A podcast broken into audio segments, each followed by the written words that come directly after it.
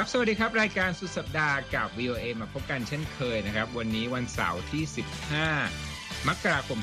2565 ตามเวลาประเทศไทยนะครับ วันนี้เราสี่คนร่วมกันดำเนินรายการครับ มีผมรัตพลอ่อนสนิท ผมทรงพจน์สุภาผล ดิฉันวรังคณาชมชื่น และดิฉันนิติการกำลังวาน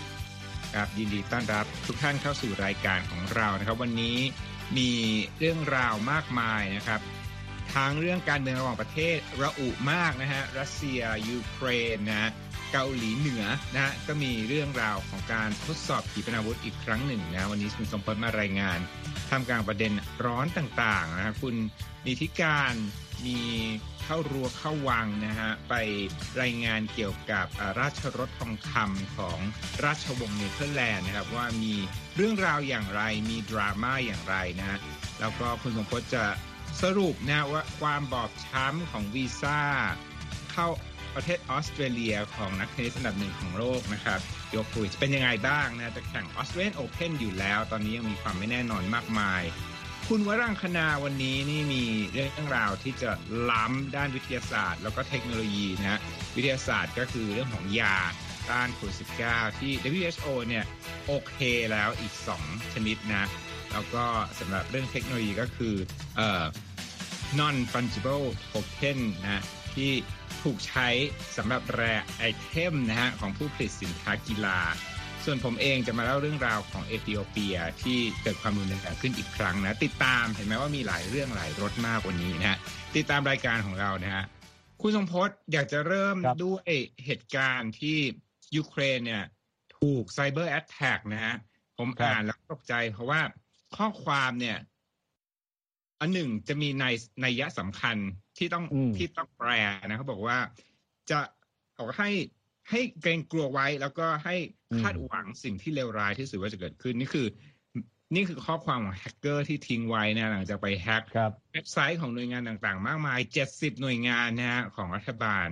รายละเอียดเป็นยังไงบ้างครับเรื่องนี้ ครับก็ถือว่าเป็นข่าวที่สร้างความตกใจนะฮะโดยเฉพาะให้กับ ทางรัฐบาลยูเครนนะครับซึ่งอยู่ดีๆเนี่ยหน่วยงานของรัฐบาลอย่างที่บอกไปมากกว่า 70 แห่งนะฮะเป็นเว็บไซต์ของหน่วยงานเหล่านั้น ซึ่งรวมถึงกระทรวงการต่างประเทศของทางยูเครนด้วยนะครับ แล้วก็มี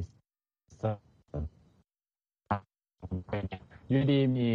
ขึ้นทางเว็บไซต์ขึ้นมาพร้อม ๆ กันนะครับข้อความอย่างที่คุณรัฐพลบอกไปนะครับ เกรงกลัวให้เกรงกลัวเอาไว้ ระวังเอาไว้ สิ่งเลวร้ายที่สุดกำลังจะมานะครับ นอกจากนี้ก็ยังบอกอีกนะฮะว่า ชาวยูเครนให้ระวัง เพราะว่าข้อมูลส่วนตัวของพวกคุณได้ถูกอัปโหลดเข้าสู่เครือข่ายสาธารณะ และข้อมูลต่างๆ บนคอมพิวเตอร์ได้ถูกทำลายแล้วนะครับนั่นเป็นข้อความที่ปรากฏขึ้นมาในคราวเดียวกันนะครับ ซึ่งทางยูเครนบอกว่าเป็นการโจมตีครั้งใหญ่นะครับทางไซเบอร์ แต่ไม่ได้ระบุนะครับว่าเป็นฝีมือของใครหรือว่าใครที่อยู่เบื้องหลังยังไม่ได้ระบุชื่อออกมาว่าเป็นรัสเซียหรือไม่อย่างไรนะครับ ในขณะที่กำลังเกิดเหตุการณ์นี้ขึ้นนะครับ เป็นเหตุการณ์ที่เกิดขึ้นหลังจากที่มีการประชุมครั้งใหญ่นะครับ คุณรัฐพลสามครั้งด้วยกันในช่วงสัปดาห์ที่ผ่านมา ครั้งแรกคือการประชุมระหว่างผู้แทนของสหรัฐกับรัสเซียนะครับ ต่อมาก็เป็นการประชุมของผู้แทนของรัสเซียกับนาโตแล้วก็ที่เพิ่งจบไปเมื่อวันพฤหัสบดีนะครับ เป็นการประชุมของผู้แทนของรัสเซียกับสภาความมั่นคง ของทางยุโรปนะครับเป็นการประชุม 3 ครั้งในเรื่องเดียวกันก็คือเรื่องที่รัสเซียส่งทหารเข้าไปประจำการนะครับราว 1 0 0 0 0แสนคน บริเวณพรมแดนยูเครนกำลังสร้างความตึงเครียดในบริเวณนั้น แล้วก็ทางรัสเซียก็เรียกร้องสิ่งต่างๆ มากมายนะครับต้องการที่จะให้องค์การนาโตเนี่ยไม่ให้รับยูเครนเข้าเป็นส่วนหนึ่งของนาโตไม่ไม่ให้นานาโตขยายกำลัง หรืออิทธิพลทางทหารเข้าไปในเขตยุโรปตะวันออกนั่นเป็นข้อเรียกร้อง ของทางรัสเซียนะครับ เกิดขึ้นมามีการพูดคุย แต่ว่าปรากฏว่าไม่มีความคืบหน้าขึ้นพอหลังจากพูดคุยกันจบแล้ว เรื่องนี้ก็เกิดขึ้นนะครับคือคือเรื่องของการโจมตีทางไซเบอร์ขึ้นมานะครับในขณะที่มีการโจมตีทางไซเบอร์อีกอีกประเด็นหนึ่งซึ่งเกิดขึ้นไปพร้อม ๆ กันนะครับ มีการเปิดเผยภาพถ่ายนะครับของทางกระทรวงกลาโหมรัสเซีย เป็นภาพการเคลื่อนกำลังพลของรัสเซียส่วนหนึ่งนะครับ เป็นการเคลื่อนกำลังพลไปทางภาคตะวันออกนะครับคนละฝั่งกับทางยูเครน เพราะยูเครนเนี่ยอยู่ทางตะวันตกของรัสเซีย แต่คราวนี้เป็นการเคลื่อนกำลังไปทางตะวันออก ซึ่งทางรัสเซียบอกว่าเป็นการซ้อมรบเตรียมความพร้อมในการที่จะเดินทางไกลนะฮะไม่ได้บอกว่าเดินทางไกลไปไหนเป็นการเดินทางไกลไปประจำการนะครับ นักวิเคราะห์บอกว่ากำลังทหารที่ส่งไปในคราวนี้เนี่ยดูแล้วคล้ายๆ กับกำลังทหารที่อาจจะไปประจำการอยู่ทางยูเครนทางฝั่งตะวันตก ดังนั้นก็อันนี้เป็นนัยยะสำคัญอย่างหนึ่งนะครับว่าส่งทหารไปซ้อมรบทางตะวันออก แต่ว่าจะมีนัยยะสำคัญมาทางตะวันตกหรือไม่อย่างไรครับ คุณรัฐพลครับ เหมือนสหรัฐนี่ก็พยายามตีปลาหน้าใสนะ บอกว่านี่คือสัญญาณของการเตรียมอะไรบางอย่างหรือเปล่านะที่จะบุกยูเครนหรือเปล่านี้ หลายฝ่ายนี้จับตามองใกล้ชิดมากคุณสมพลครับ อีกอีกส่วนหนึ่งของโลกนะฮะที่เกิดความรุนแรงขึ้นนะก็คือ บริเวณทางเหนือของประเทศเอธิโอเปียนะเป็นดินแดนที่เรียกว่าเขตทิเกรล่าสุดนะครับมีหน่วยงานของสหประชาชาติด้านสิทธิมนุษยชนนะบอกว่าตั้งแต่เริ่มต้นปี 2565 มามีการโจมตีทางอากาศต่อดินแดนทิเกรียแล้ว หลายต่อหลายครั้งนะเก็บนับจำนวนผู้เสียชีวิตได้เนี่ยเป็นประชาชนนะกว่า 108 คน แล้วก็บาดเจ็บอีกจำนวนมากนะเป้าหมายที่การโจมตีทางอากาศนี้เกิดขึ้นเนี่ย เป็นค่ายผู้พักพิงนะที่ย้ายถิ่นฐานมาอยู่นะ เป็นโรงเรียนสถานที่นี้เดิมทีเป็นโรงเรียนฝึกอาชีพ แต่ว่าถูกใช้เป็นค่ายสำหรับผู้อพยพ แล้วก็ส่วนผู้ที่ถูกกล่าวหาว่าอยู่เบื้องหลังก็คือว่าทางกองทัพของเอธิโอเปียเนี่ยถูกกล่าวหานะว่าถูกอยู่เบื้องหลังการโจมตีครั้งนี้ระลอกใหม่นี้ แต่ว่าทางทางการของเอธิโอเปียเนี่ยยังไม่ได้มีคอมเมนต์อะไรนะ เกี่ยวกับเรื่องนี้ เขาบอกว่าการโจมตีครั้งนี้เนี่ยครั้งที่ใหญ่ที่สุดในรอบนี้นะ ตั้งแต่เริ่มปีที่ผ่านมาเนี่ย คืออยู่ที่ค่ายดังกล่าว แล้วก็มีคนเสียชีวิตเกือบ 60 คนเลยทีเดียวนะรีแคปนิดนึงว่าเหตุการณ์นี้ก็ต่อเนื่องนะมาจากปี 2020 เดือนพฤศจิกายนที่มีการต่อสู้กันนะระหว่างฝ่ายของอทหารที่สนับสนุนรัฐบาลเอธิโอเปียกับฝ่ายกองกำลังในเขตทิเกรนะมี ผู้ที่ถูกสังหารไปแล้วหลายหมื่นคนนะแล้วก็มีคนเกือบสองล้านคนที่พลัดถิ่นฐานครับเอาละครับ อีกเรื่องหนึ่งเราจะยังคงอยู่ในประเด็นการเมืองระหว่างประเทศนะฮะก็คือที่เกาหลีเหนือนะ มีการทดสอบยิงขีปนาวุธอีกแล้วนะ ครั้งนี้กี่ลูกแล้วก็เป็นครั้งที่เท่าไหร่ในรอบหนึ่งสัปดาห์คุณพศครับ เรารายงานหลายครั้งนะครับ คนฟังก็อาจจะ แต่ตอนนี้เนี่ยทดลองแล้วแล้วก็ฮะครั้งนี้เป็นครั้งที่3นะครับในรอบประมาณ 10 วัน หลังปีใหม่มาเนี่ยเกาหลีเหนือทดสอบแล้ว 3 ครั้งนะครับครั้งแรกกับครั้งที่2เนี่ยนะฮะเป็นการทดสอบขีปนาวุธพิสัยไกลนะครับแบบยิงลูกเดียว แต่ว่าครั้งนี้แตกต่างออกไปครั้งนี้เป็นครั้งที่ 3 ซึ่งทดสอบขีปนาวุธอย่างน้อย 2 ลูกนะครับแล้วก็มีการระบุว่าน่าจะเป็นขีปนาวุธแบบพิสัยใกล้วิถีโค้งนะครับ อืม แล้วก็เป็นขีปนาวุธที่ถูกยิงออกมาจากจังหวัดพยองกันเหนือนะครับ ทางฝั่งตะวันตกของเกาหลีเหนือใกล้ชายแดนจีนไปตกห่างออกไป 430 กิโลเมตร ระดับการโคจรสูงสุดที่ 36 กิโลเมตร เหนือพื้นดินนะครับ ถือว่าเป็นการทดสอบซึ่งไม่ไกลมากนะครับ แต่ก็สร้างแรงกระเพื่อมในทางการเมืองโลกได้ไม่น้อยเลยทีเดียวนะครับ การทดสอบครั้งนี้ครับคุณรัตพลเกิดขึ้นหลังจากที่เมื่อสองวันก่อน รัฐบาลสหรัฐเพิ่งประกาศใช้มาตรการลงโทษชุดใหม่นะครับ กับเกาหลีเหนือ หลังจากที่ทดสอบสองครั้งแรกไปนะครับ สหรัฐก็ใช้มาตรการลงโทษใหม่เลย พอประกาศมาตรการลงโทษปุ๊บเกาหลีเหนือทดสอบอีกสองลูกนะครับก็มีการโต้ตอบแถลงการโต้ตอบกันระหว่างทางเกาหลีเหนือกับทางสหรัฐ เรื่องที่การทดสอบครั้งนี้เป็นการตอบโต้ที่สหรัฐใช้มาตรการลงโทษนะฮะแล้วก็สหรัฐก็ขู่ว่าจะลงโทษเพิ่มขึ้นนะครับ ก็มี เป็นเป็นเรื่องที่อาจจะต้องสืบต่อเนื่องไปอีกหลายครั้งนะครับสำหรับปีนี้ต้องก็ต้องดูกันไปว่า ในที่สุดแล้วเกาหลีเหนือจะยอมเข้าสู่การเจรจาด้านนิวเคลียร์กับทางชาติตะวันตกหรือเปล่า แล้วถ้าไม่ยอมเนี่ยจะมีผลกระทบตามมาอย่างไร จะถูกลงโทษอะไรบ้าง แล้วก็เกาหลีเหนือจะทดสอบขีปนาวุธกี่ลูก ที่สำคัญที่น่าจับตามองอย่างหนึ่งก็คือเทคโนโลยี ที่เกาหลีเหนือใช้นะฮะซึ่งหลาย ๆ ฝ่ายบอกว่าตอนนี้อาจจะไปใกล้ ๆ กับขั้นที่เรียกว่าขีปนาวุธความเร็วเหนือเสียงเนี่ยเป็นแค่คำอวดอ้างของรัฐบาลกรุงเปียงยาง หรือว่าเป็นสิ่งที่ทำได้จริง ๆ ซึ่งเรื่องนี้จะต้องติดตามกันต่อไปอย่างต่อเนื่องครับคุณรัฐพลครับก็เห็นคือก่อนหน้านี้เนี่ยคิมจองอึนก็พักมาสักหกเดือนได้นะ ถ้าถ้าไม่นับที่มาประทุครั้งนี้เนี่ย แล้วก็เกิดขึ้นใกล้ ๆ กับบริบทการเมืองโลกหลายอย่างนะหนึ่ง จะมีการแข่งขันโอลิมปิกฤดูหนาวที่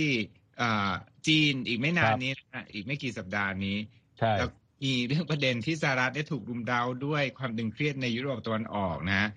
ก็น่าติดตามมากในเรื่องนี้นะอยากจะมาเข้าถึงเรื่องโควิดนิดนึงคุณวรังคณา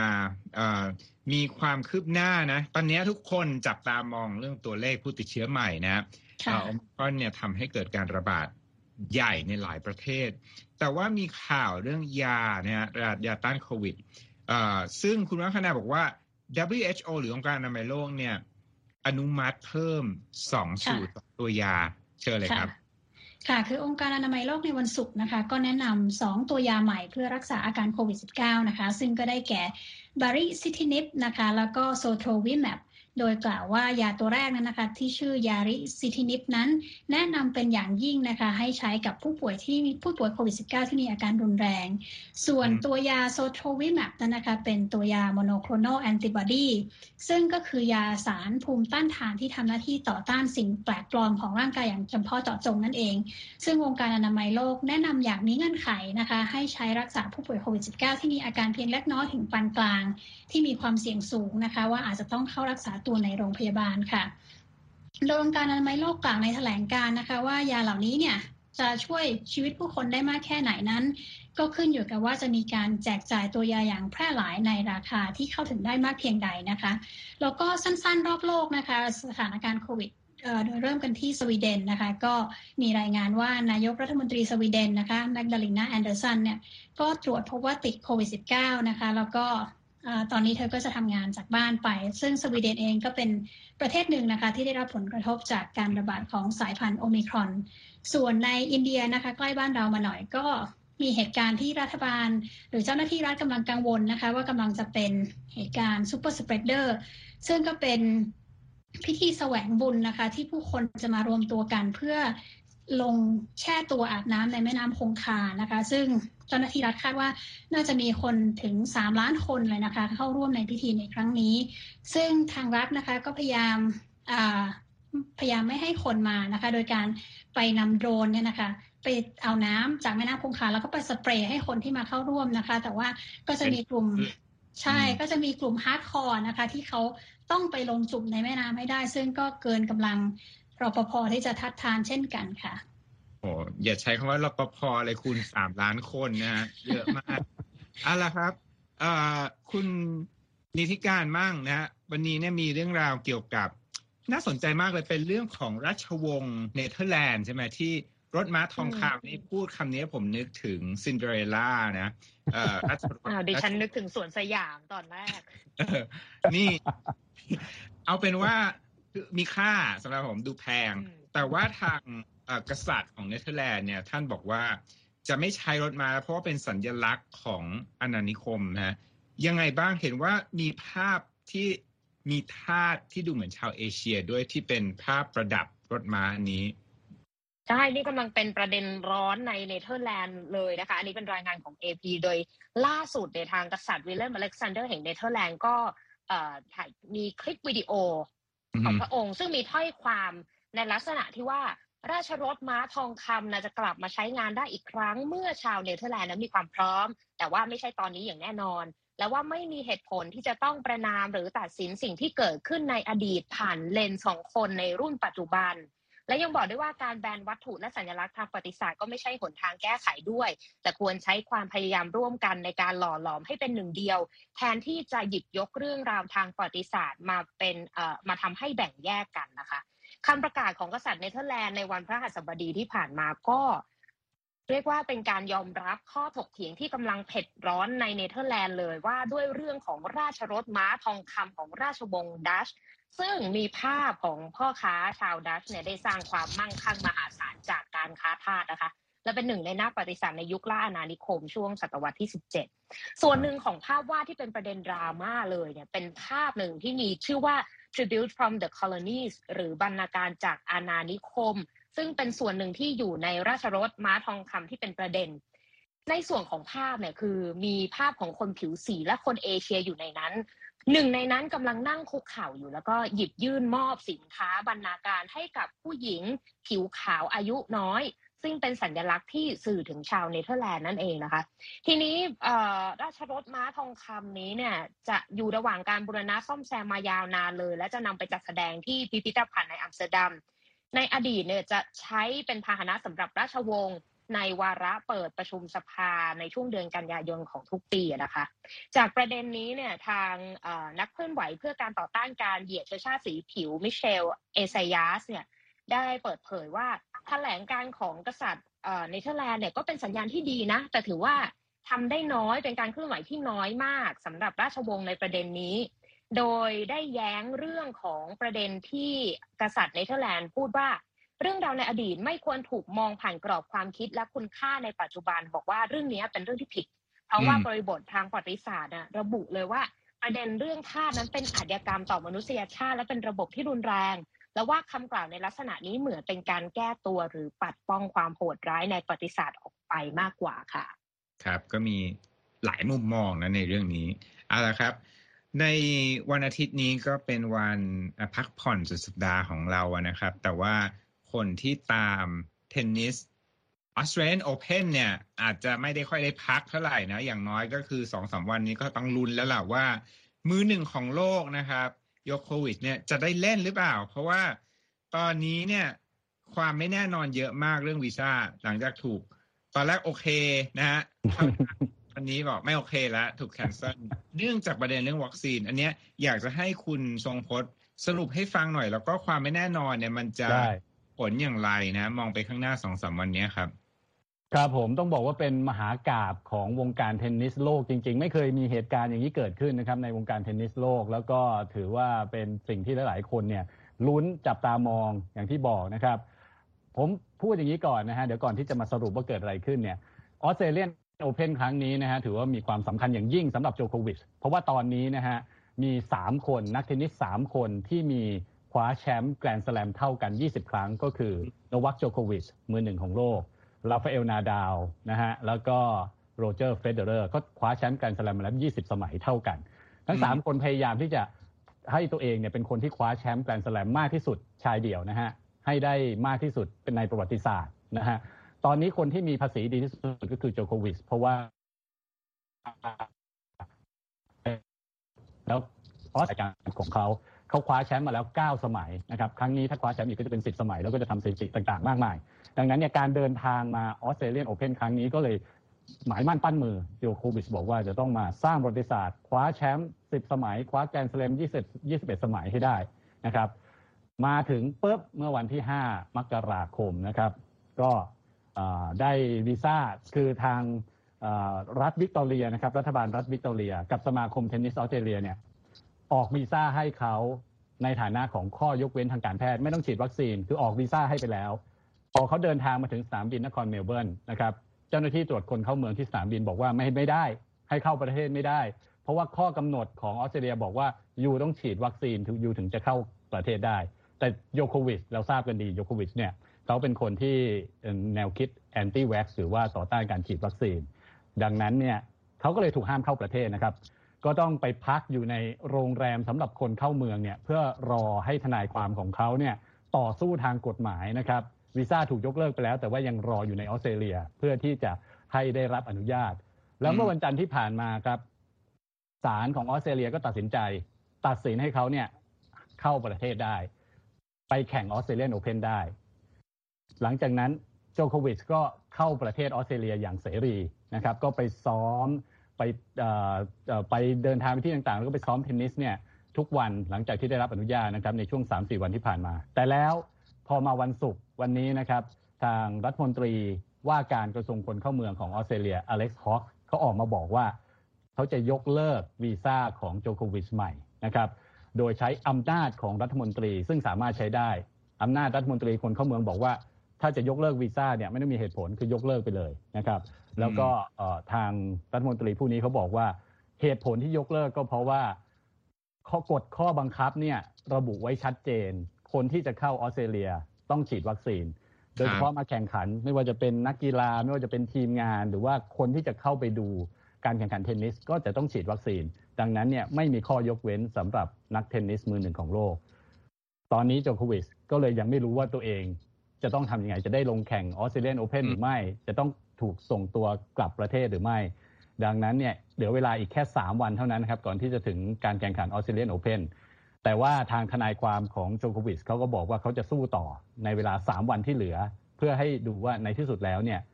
จะทันหรือไม่จะได้หรือไม่จะให้โจโควิชเนี่ยลงแข่งหรือไม่ได้หรือไม่นะครับ ก็ถือว่าเป็นการต่อสู้เหมือนกับการต่อสู้ในสนามเทนนิสเลยครับ โต้กันไปโต้กันมาตอนนี้นะฮะก็ยังไม่สรุปนะครับ แต่ว่าอย่างที่บอกไปว่าในช่วงสองสาวันนี้ก็คงต้องจับตาให้ดีว่าในที่สุดแล้วโจโควิชจะสามารถลงแข่งขันออสเตรเลียนโอเพนได้หรือเปล่าครับ น่าสนใจมากคันปากอยากจะถามเยอะๆเลยเรื่องนี้แต่ว่าพอดีมีเรื่องจ่ออยู่โดยคุณว่างคณานะก็คือเรื่องของเอ่อเทคโนโลยีที่เขามาใช้ในการสร้างศิลปะ งานศิลปะหรือสิ่งต่างๆ เนี่ยที่ไม่สามารถเรียนแบบได้แถมยังเอาไปเทรดได้ด้วยนะ ซื้อขายได้ด้วย แล้วก็ เติบโตมากปรากฏว่า สิ่งนี้ที่เรียกว่า NFT non fungible token เนี่ยกลับกลายเป็นเครื่องมือหรือว่าเป็นเครื่องทางธุรกิจอย่างหนึ่งที่บริษัทผู้ผลิตสินค้าเครื่องแต่งกายประเภท rare item นะอย่างเช่นเครื่องกีฬา เช่นรองเท้ากีฬาเนี่ยเอาไปใช้ในธุรกิจของตนเองด้วยนะ น่าสนใจมาก เช่นคุณวังคณาเล่าให้ฟังเลยครับ ค่ะหลายคนอาจจะไม่ทราบนะคะว่า NFT เนี่ย สินทรัพย์ดิจิตอลเนี่ยนะคะ มีความคล้ายคลึงกับรองเท้าบางรุ่นอยู่ตรงไหนบ้างนะคะ เฉลยก็คือว่าทั้งสองเนี่ยมีปริมาณจำกัดนะคะ แล้วก็ต้องอาศัยความต้องการที่พุ่งขึ้นสูงเนี่ยเพื่อสร้างกระแสนะคะแล้วก็ทำให้เกิดการเก่งกำไรในตลาดขายต่อ ดังนั้นจึงไม่ใช่เรื่องน่าแปลกใจนะคะ ที่แบรนด์รองเท้าและอุปกรณ์กีฬาเสื้อผ้ากีฬาดังอย่าง Nike Adidas แล้วก็ Under Armour เนี่ย จะกระโดดลงไปเล่นในตลาด NFT ด้วยนะคะ ซึ่งตามการรายงาน ซึ่งเป็นการรายงานของสื่ออเมริกัน The Wall Street Journal นะคะ สินทรัพย์ดิจิทัล NFT เนี่ย หลายคนอาจจะมองว่า เอ๊ะ มันเป็นงานศิลปะ งานวิดีโอที่อยู่ในโลกดิจิตอลหรือเปล่า แต่จริงๆแล้วเนี่ยนะคะสำหรับ Nike Adidas เนี่ย NFT ของของสองแบรนด์เนี่ยนะคะก็มาในรูปแบบของรองเท้าดิจิตอลนะคะที่ควรค่าแก่การสะสม หรือเป็นรองเท้าที่เจ้าของหรือคนที่ซื้อเนี่ยนะคะใช้สวมใส่ในโลกดิจิตอลนะคะเอาเข้าไปนะคะ เช่น สวมใส่ในการเล่นวิดีโอเกมนะคะหรือสวมใส่ใน Metaverse เป็นต้นนะคะ ซึ่งในบางกรณีนั้นเนี่ย NFT เนี่ยยังเป็นได้ทั้งรองเท้าดิจิตอลและเป็นสิทธิ์นะคะที่จะได้รับรองเท้าจริงในอนาคตอีกด้วย ซึ่งก็เหมือนกับว่าเป็นตั๋วสำหรับการได้รองเท้าจริงในอนาคตนั่นเองนะคะ โดยเมื่อเดือนที่ผ่านมาค่ะไนกี้ก็ได้ลองชิมลางในตลาด NFT แล้วนะคะ โดยการเข้าซื้อ Artifact นะคะเป็นสตาร์ทอัพที่สร้างรองเท้าและของสะสม NFT อื่น ๆ นะคะ ตามรอยแบรนด์คู่แข่งอย่าง Under Armour แล้วก็ Adidas ค่ะ ซึ่งในการเปิดตัวสินค้าในตลาด NFT เมื่อเดือนที่ผ่านมานะคะ ทั้ง Adidas แล้วก็ Under Armour เนี่ยก็ถือว่าประสบความสำเร็จพอสมควรเลยนะคะ เพราะว่าสามารถขายสินค้าหมดได้อย่างรวดเร็วนะคะ โดยมูลค่าสินค้าที่ Adidas ขายไปภายในไม่กี่ชั่วโมงเนี่ยมีมูลค่าคิดเป็นถึง 23 ล้านดอลลาร์เลยนะคะ สิ่งที่ดิฉันมองว่ามันน่าสนใจนะคะ ในการลงมาเล่นของแบรนด์ต่างๆ ใน NFT เนี่ย ส่วนหนึ่งก็คือตลาด resale หรือว่าตลาดที่คนซื้อของแล้วเอาไปขายต่อนั่นเองนะคะ โดยคนที่ซื้อรองเท้าหรือว่ารองเท้าหายาก NFT เนี่ยนะคะ ของ Adidas ไปเนี่ยค่ะ บางคู่เนี่ยนะคะ ซื้อมาแค่ 700กว่าเหรียญแต่ไปขายต่อได้มากถึง 2,500 ดอลลาร์เป็นต้นนะคะ หรือแม้แต่รองเท้ากีฬาเสมือนจริงของ Under Armour เนี่ย ก็ออกขายคู่ละ 300 กว่าเหรียญนนะคะ 300 กว่าดอลลาร์ แต่ถูกขายได้ในราคาสูงถึง ถึงนะคะ15,000 ดอลลาร์ด้วยกันนะคะ แล้วก็ตลาดการซื้อของแล้วไปขายต่อเนี่ยค่ะเป็นตลาดที่อาจจะไปดูแพลนไม่ได้เลยนะคะ เพราะว่ามีการเติบโตสูงมากนะคะ แล้วก็อย่างเช่นปีที่ผ่านมานะคะ ปีขอโทษค่ะ ปี 1,000 ปี 2020 นะคะ ตลาดเนี่ยค่ะมีมูลค่าอย่างน้อย 6 ล้านดอลลาร์ทั่วโลกนะคะ หรือเทียบได้กับมูลค่าของตลาดไนกี้ในประเทศจีนประเทศเดียวเลยก็ว่าได้นะคะ นอกจากเรื่องโครงสร้างนอกจากเรื่องของการนำไปขายต่อแล้วเนี่ยค่ะสิ่งหนึ่งที่จูงใจแบรนด์เหล่านี้นะคะ ก็คือว่าเวลาผู้ซื้อซื้อรองเท้าจริงๆเนี่ยเราไปขายต่อนะคะ เช่นไนกี้ก็จะมีรุ่น Air Jordan ที่ขายต่อแล้วได้ราคาดีนะคะบริษัทจะไม่ได้อะไรเลยนะคะ แต่ว่าในการซื้อแล้วก็ขายต่อเรื่อยๆ ของรองเท้าเสมือนจริง หรือรองเท้า NFT เนี่ยค่ะบริษัทเหล่านี้นะคะก็จะได้ค่าลิขสิทธิ์ เพราะว่าการเก็บค่าลิขสิทธิ์เนี่ยนะคะ ถูก โปรแกรมหรือว่าถูกโค้ดไว้แล้วนะคะ ในในตัวบล็อกเชนนั่นเอง ซึ่งก็ทำให้บริษัทเนี่ยมีรายได้เพิ่มขึ้นจำนวนมากนะคะ ซึ่งนอกจากเรื่องโครงสร้างค่าลิขสิทธิ์ที่จูงใจแล้วเนี่ยนะคะ แบรนด์เหล่านี้เนี่ยก็ยังใช้การใช้ตลาด NFT เนี่ยค่ะเป็นการชิมลางว่า ถ้าเอารุ่นนี้ออกมาแล้ว แล้วถ้าออกรุ่นของจริง ๆ มาเนี่ยจะมีความต้องการมากแค่ไหน ก็ถือว่าเป็นการใช้การตลาดอย่างชาญฉลาดอีกอีกประเด็นหนึ่งค่ะ ครับ ก็เป็นเครื่องห่มโรง แล้วก็เป็นเครื่องทดสอบว่าความต้องการจะเป็นอย่างไร แล้วก็สามารถที่จะใช้คาดเดาด้วยว่าในตลาดซื้อขายมือสองเนี่ยจะคึกคักมากน้อยแค่ไหนเอาละครับ จากที่จับต้องไม่ได้นะ เงินที่จับต้องไม่ได้มาที่เงินที่จับต้องได้ อาจจะมีคุณค่าทางจิตใจ แล้วก็มีคุณค่าในแง่สะสมด้วยหรือเปล่านะ เดี๋ยวคุณนิติการจะมาเล่าให้ฟัง ตรงที่ว่า มีการยกย่องสตรีห้าคนนะด้วยการนำรูปลักษณ์ของเธอเนี่ยพิมพ์ลงในเหรียญควอเตอร์ในเหรียญ25เซนของสหรัฐมีข่าวจากโรงกษาปณ์ยังไง บ้างเห็นว่า ออกมาจากโรงกษาปณ์สดๆร้อนๆเลยนะคุณนิติการดิฉันไม่มีเงินถุงเงินถังจะไปซื้อ NFT ในมูลค่ามหาศาลได้ ดิฉันก็เลยเริ่มต้นที่เหรียญ quarter 25 เซนต์ของสหรัฐก่อนนะคะ นี่เป็นโปรเจกต์ที่น่าสนใจดีเดย์ในปี 2022 นะคะ ก็คือเหรียญเชิดชูเกียรติสตรีอเมริกัน American Women Quarters นะคะ ปีนี้เป็นปีแรกและคนที่ได้ปรากฏอยู่ในหน้าเหรียญ 25 เซนต์ที่เป็นเกียรตินี้ก็คือมายาแองเจลูนะคะ เป็นนักเขียนกวีและนักเคลื่อนไหวสตรีผิวสีชาวอเมริกันผู้ล่วงลับผู้ล่วงลับนะคะ จากผลงานก็คือ I Know Why the Caged Bird Sings ก็ ไปตามสอบหาประวัติของเธอได้ก็ยังมีในเว็บไซต์ของเรานะคะ แต่ว่าความน่าสนใจของเธอเนี่ยก็คือเธอได้นำเรื่องราวชีวิตของเธอมาทำเป็นงานประพันธ์ ซึ่งได้รับชื่อเสียงในเวลาต่อมานะคะ แต่นอกจากแองเจลูแล้วนะคะ ก็ยังมีสตรีที่ได้รับเกียรติให้ปรากฏในเหรียญ 25 เซนต์นี้นะคะ อีก 4 คนก็คืออเดลินาโอเตโรวอร์เรนเป็นสตรีนักเคลื่อนไหวเรียกร้องสิทธิการเลือกตั้งของผู้หญิงในรัฐนิวเม็กซิโก แซลลี่ไรด์นักฟิสิกส์นักบินอวกาศ และสตรีอเมริกันคนแรกที่ได้ท่องอวกาศนะคะวิลมาแมนคิลเลอร์ผู้หญิงคนแรกที่ได้เป็นหัวหน้าเขตปกครองของชนเผ่าเชโรกีและอีกคนหนึ่งที่คิดว่าคุณรัตพลน่าจะรู้จักแอนนาเมวองเป็นดาราหญิงอเมริกันเชื้อสายจีนคนแรกในวงการฮอลลีวูดที่ถือว่าประสบความสำเร็จในแวดวงบันเทิง ท่ามกลางประเด็นการเหยียดเชื้อชาติสีผิว แล้วก็การเลือกปฏิบัติในสังคมค่ะ ครับ คือเหรียญ quarter เนี่ย จะมีหน้าหนึ่งที่เป็นหน้าประธานาธิบดี ใช่ อ่า แล้วก็มีหน้าหนึ่งที่เป็นหน้านกอินทรีนะการให้เกียรติก็คือว่าจะมีการพิมพ์รูปสตรีเหล่านี้เนี่ย หมุนเวียนกันไปใช่ไหมเป็นโครงการห้าปี แล้วก็มีรูปสตรีผลัดเปลี่ยนกันไปสำหรับแอนนาเมวองเนี่ย ก็นานแล้วเป็นเป็นสตรีที่อยู่ในวงการอเมริกาบุกเบิก คนที่เป็นเชื้อสายเอเชีย แล้วก็ ผลงานดังๆของเธอเนี่ยอยู่ในงานของริชาร์ดแฟร์แบงค์นะครับเป็นผู้กำกับนักสร้างคนดัง ก็วันนี้ครบเครื่องนะฮะก็แม้จะเป็นเรื่องของ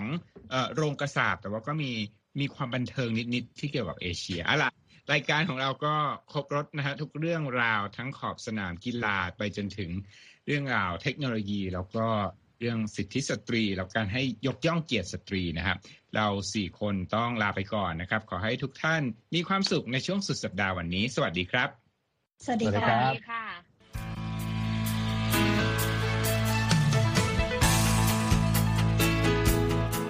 ครับและที่จบไปก็คือรายการจาก Voice of อเมริกาภาคภาษาไทย หากคุณผู้ฟังต้องการฟังรายการในวันนี้อีกครั้ง สามารถเข้าไปได้ที่เว็บไซต์ voa thai com และคลิกที่โปรแกรมของเราครับ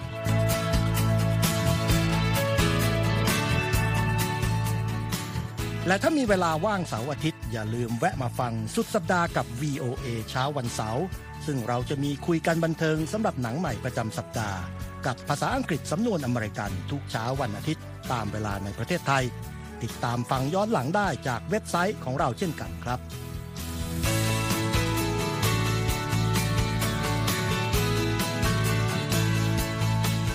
และสำหรับคุณผู้ฟังที่ชอบเรียนรู้ภาษาอังกฤษ ตอนนี้เรามีคอลัมน์พิเศษ Let's Learn English